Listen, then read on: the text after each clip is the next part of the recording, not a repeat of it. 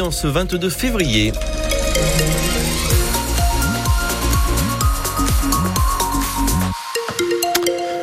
Cocktail sympathique, euh, un petit peu d'éclaircie, oui, un petit peu de nuages également, quelques timides pluies aussi, un peu de vent par contre, euh, vent un secteur sud-ouest avec des rafales pouvant atteindre 100 km par heure, 10 à 17 degrés pour les maximales attendues cet après-midi en Auvergne.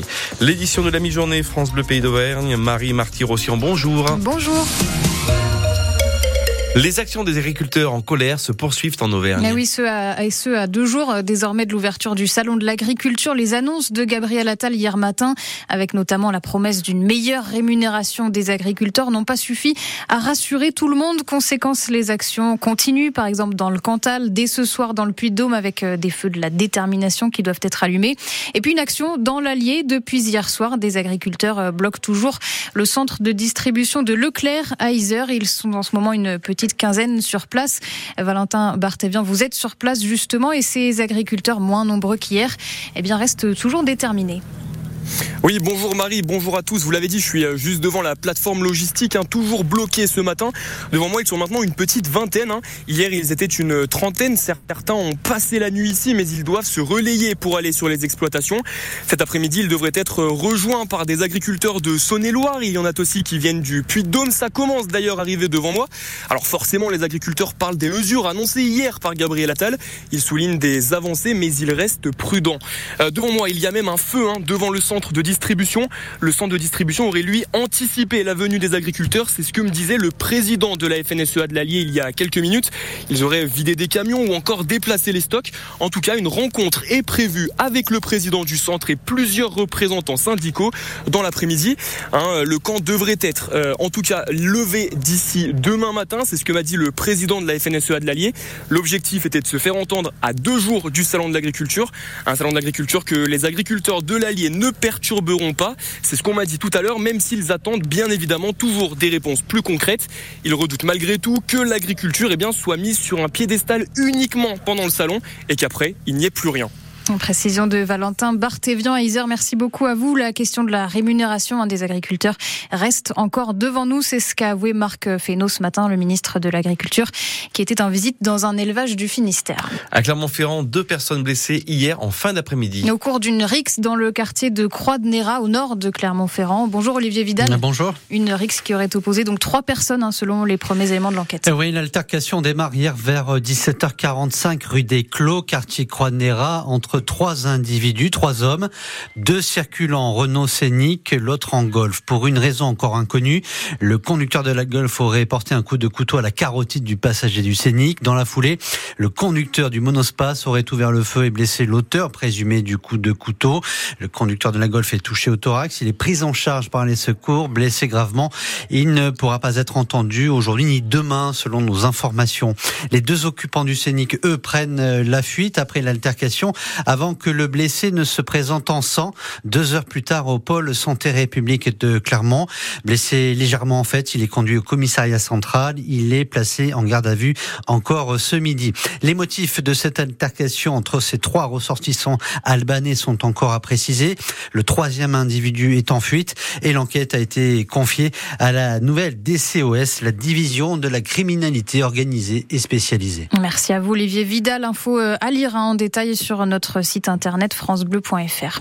Un accident de la route ce matin au sud du Puy-en-Velay. Ça s'est passé sur la route départementale 33, un petit peu avant 7 heures.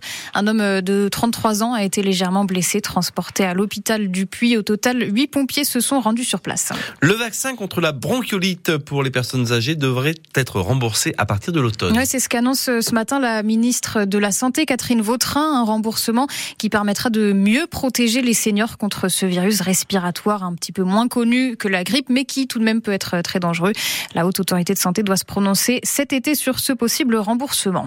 Du changement, si vous prenez régulièrement le train, euh, par exemple entre Clermont et Paris, désormais, dans les TGV et intercités, on ne va pouvoir emporter que l'équivalent de deux valises de 90 cm de haut maximum et d'un bagage à main. Sinon, il faudra payer un supplément.